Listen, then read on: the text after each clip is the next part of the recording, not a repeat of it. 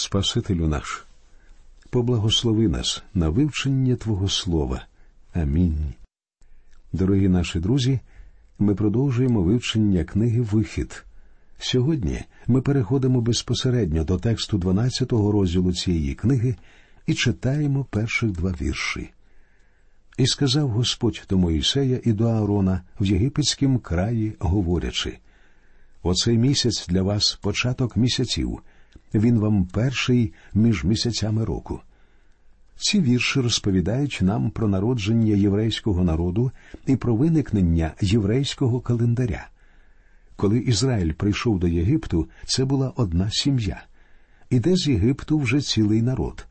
Важливо тут те, що Бог особливу увагу приділяє сім'ї, тому що саме сім'я є тим будівельним каменем, з якого створюється народ. Згадайте, як фараон змушував ізраїльтян робити цеглу без соломи. А Бог весь цей час робив з окремих ізраїльтян цеглини, які згодом утворили дім народу ізраїльського. Старе прислів'я говорить народ завжди такий, яка в нього сім'я. І ось для ізраїльського народу прийшов час народитися. В 12-му розділі починається відлік останніх секунд перед виходом дітей Ізраїлевих з Єгипту. Читаємо про подію, що лягла в основу свята Пасхи, третій вірш. Скажіть усій ізраїльській громаді, говорячи у десятий день цього місяця нехай візьмуть собі кожен ягня за домом батьків, ягня на дім. У цьому вірші є два важливих моменти перший кров, і другий сім'я. Ізраїльтяни стали народом. Бог хоче визволити їх, але робить він це через сім'ю і через кожного члена сім'ї. У кожній сім'ї повинен бути агнець, кров'ю якого помажуть одвірки. Читаємо тепер четвертий вірш. А коли буде той дім замалий, щоб з'їсти ягня, то нехай візьме він і найближчий до його дому сусід його за числом душ. Кожен згідно з їдою своєю полічиться на те ягня. У вірші, як ви можете помітити, нічого не говориться про випадки, коли агнець може виявитися настільки малим, що його не вистачить на одне сімейство. Такого не може бути. Агнця вистачить на будь-яку, навіть найбільшу сім'ю. Може, однак, виявитися, що сімейство таке мале, що не з'їсть усього агнця. Богові важливий кожен член сім'ї, і тому в кожної сім'ї повинен бути свій агнець. А якщо чоловік і дружина бездітні або їхні дорослі діти живуть окремо, така сім'я повинна об'єднатися зі своїми сусідами, які знаходяться у подібному положенні, і разом вони повинні з'їсти агнця. Кожний член сім'ї отримає свою частину агнця. Це свято має дуже особистий характер. Воно символізує спокуту всього народу, але в центрі знаходиться сім'я. У пасхальній трапезі повинен взяти участь кожний член сім'ї, і тому вона є сімейним святом. Бог дає тут докладний план дій, за допомогою яких він урятує свій народ. Люди отримують спасіння не тому, що вони є членами сім'ї або представниками народу. Згадайте, наприклад, у 16-му розділі книги дії святих апостолів розповідь про в'язничного сторожа у Филипах і про спасіння всієї його сім'ї. Сім'я його врятувалась не тому, що він увірував, а тому, що кожний член сім'ї склав договір з агнцем, і кожний повинен був стати частиною агнця. Так сталося і тут. Кожний член сім'ї повинен був саме таким способом продемонструвати свою віру. Віруй в Господа Ісуса, і будеш спасенний ти сам та твій дім, сказав апостол Павло в'язничному сторожу. Це не означає, що якщо ви увіруєте, то сім'я ваша отримає спасіння. Ні. Вся ваша сім'я повинна буде увірувати в Господа Ісуса Христа, і тільки тоді всі її члени отримають спасіння. Кожний повинен особисто прийняти спасіння, щоб прийти під захист Бога і отримати викуплення кров'ю, якою помазані одвірки у будинку. Ми підходимо до цієї важливої останньої ночі, що провели ізраїльтяни в єгипетській землі. Остання кара отот обрушиться на людей. Ізраїльтян, що живуть у землі Гошен, не торкнулися три останні кари. Вони були врятовані від покарання, але не були викуплені. А зараз вони повинні отримати викуплення і показати свою віру в спасіння через кров. Ось п'ятий і шостий вірші.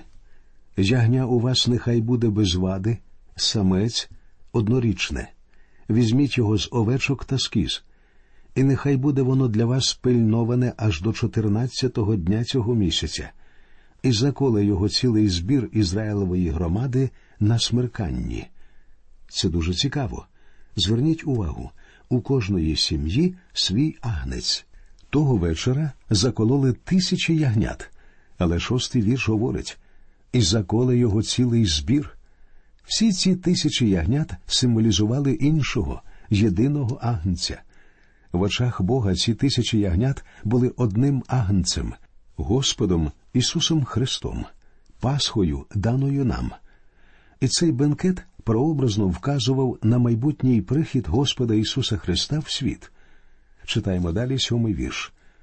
І нехай візьмуть тієї крови, і нехай покроплять на обидва бокові одвірки і на одвірок верхній у тих домах, що будуть їсти його в них. Діти Ізраїлеві повинні були помазати кров'ю ягнят зовнішню частину дверей свого будинку. Побачивши цю кров, ангел смерті повинен був пройти мимо. Усі відповідь на часте запитання.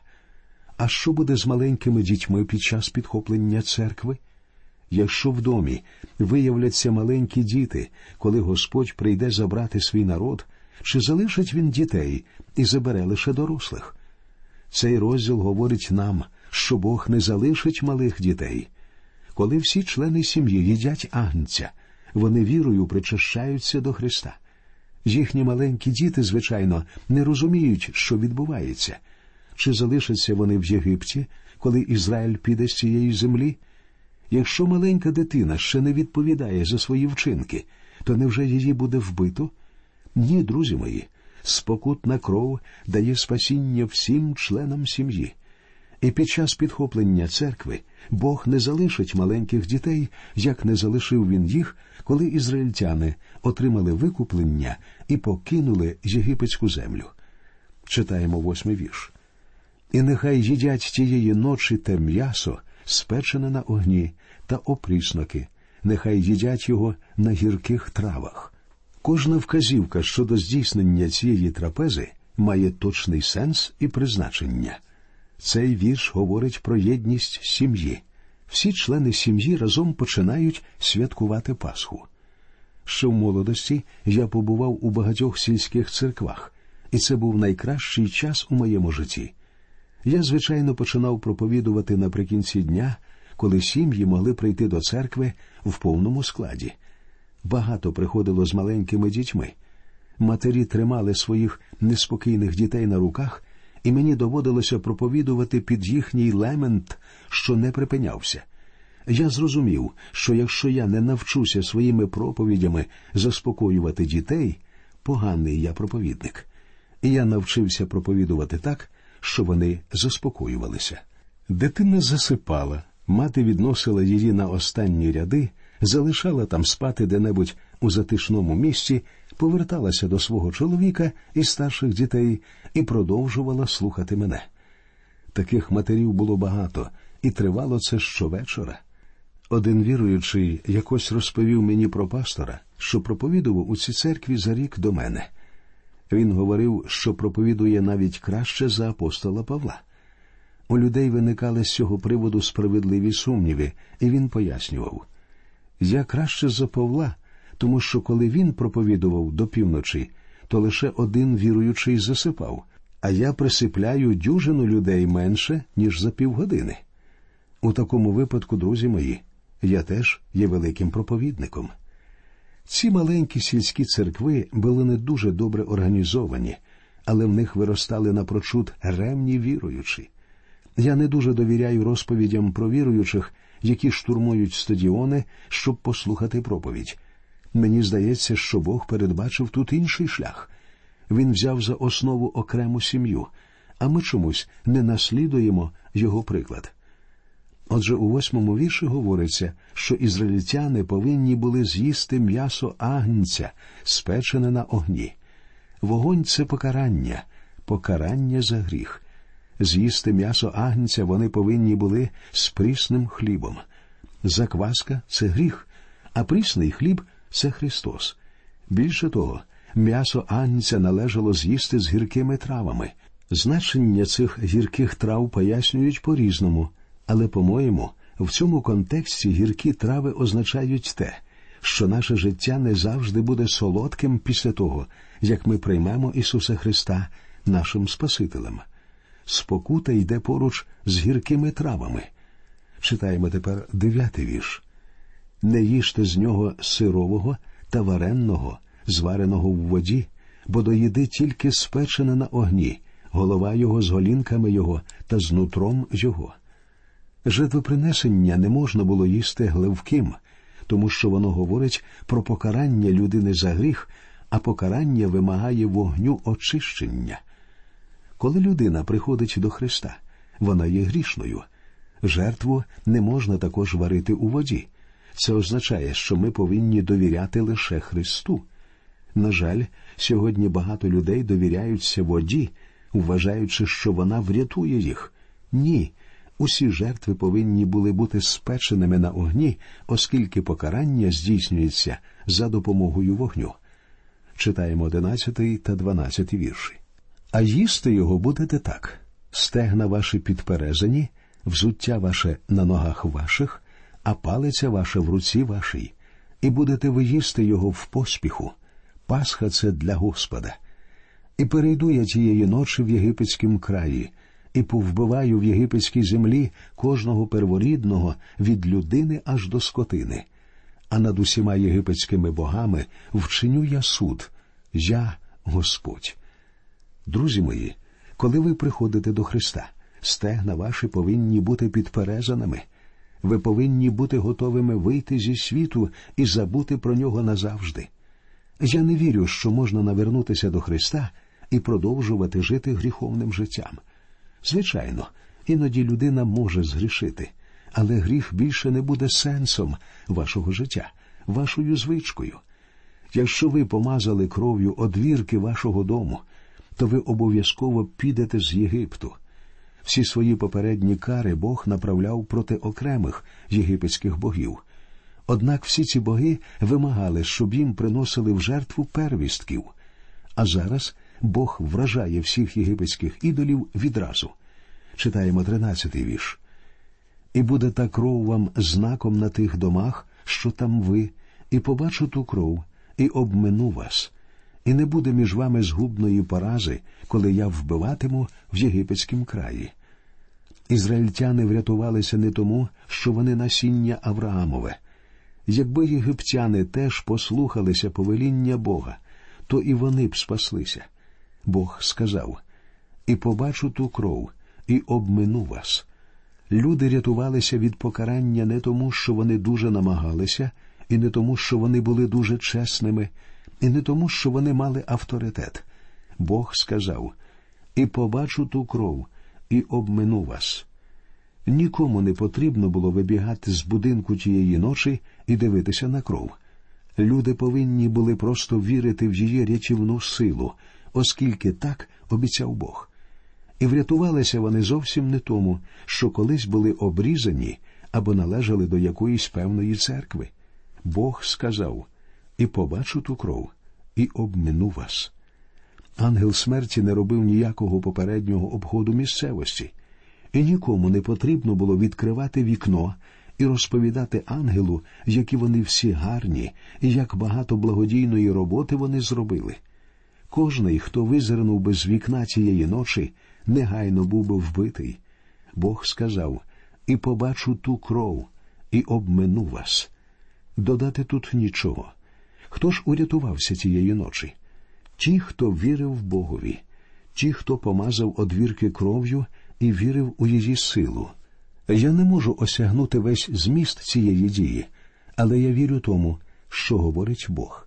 А він говорить, що мене врятує пролита кров Христа, і тільки вона. Бог сказав, що, побачивши кров на одвірках, ангел-згубник пройде повз цей будинок.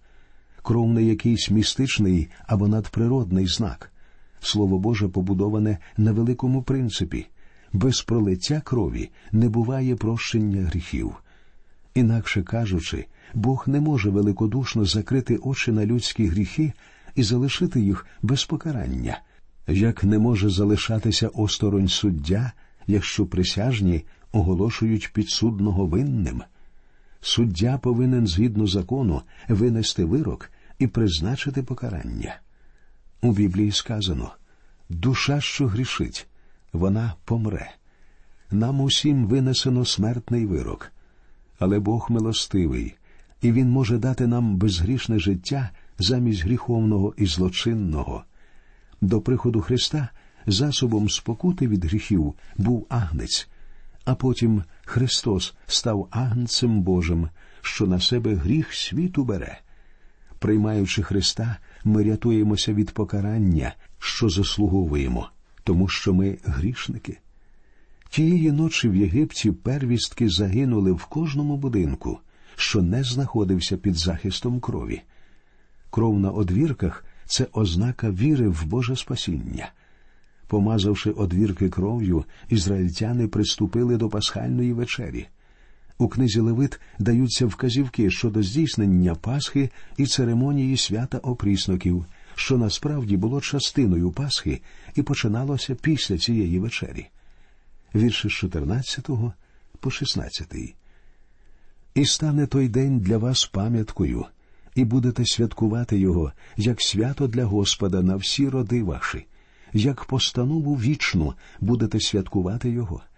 Сім днів будете їсти опрісноки, але першого дня зробите, щоб не було квашеного в ваших домах, бо кожен, хто їстиме квашене, від дня першого аж до дня сьомого, то буде витята душата з Ізраїля. А першого дня будуть у вас священні збори, і сьомого дня священні збори. Жодна праця не буде робитися в них, тільки що їсти кожній душі, те єдине робитимете ви. Все це не мало ніякого відношення до ангела смерті, що проходив повз їхні будинки. Це також не мало ніякого відношення до їхнього спасіння. Пасхальний тиждень був святом єднання членів сім'ї. Святкувати Пасху було обов'язком, адже так повелів Бог. Але це був і великий привілей. Ізраїльтяни повинні були підтримувати стосунки з Богом. Що стосується нашого часу, і особисто нас із вами, то за своєю природою, по своєму становищі ми є грішниками перед Богом. Ми приречені на вічну загибель, і самі себе спасти ми не можемо. Як не намагалося людство протягом своєї історії щось зробити на краще, наблизитися до Бога своїми власними ділами і справами, це не виходило ніяк. І лише тоді, коли на цю землю прийшов Син Божий, а наш Господь і Спаситель Ісус Христос, Він взяв на себе наші гріхи і наше беззаконня, Він зійшов на хрест, і там в тяжких муках і стражданнях помер за цілий світ і за кожного із нас, щоб ми, віруючи в Сина Божого, як свого особистого Спасителя, могли мати прощення гріхів і життя вічне. Дорогий друже, подія на Голговському хресті нагадує нам ту давню подію, яка сталася в Єгипті. Кров Агнця спасала тих, що були в домі, кров Ісуса Христа, Сина Божого, очищує нас від усякого гріха і дає нам спасіння через віру у нього. Якщо ти ще не спасенний, ти можеш прийти до нього, ти можеш схилитися перед ним в своїй молитві, ти можеш покликати Його, і Бог почує тебе. І не потрібно думати про себе, що для тебе немає прощення, що ти надто великий грішник. Немає такого великого грішника і немає такого великого гріха, який не зміг би простити Господь, який не змогла би омити кров Ісуса Христа, як чистого і непорочного агнця. Прийди до нього, Він чекає на тебе, Він любить тебе, і Бог бажає, щоб усі люди у цьому світі були спасенні. Ми продовжимо вивчення цієї книги в наших наступних радіопередачах. Нехай Господь рясно благословить усіх вас. До нових зустрічей в ефірі, дорогі наші друзі.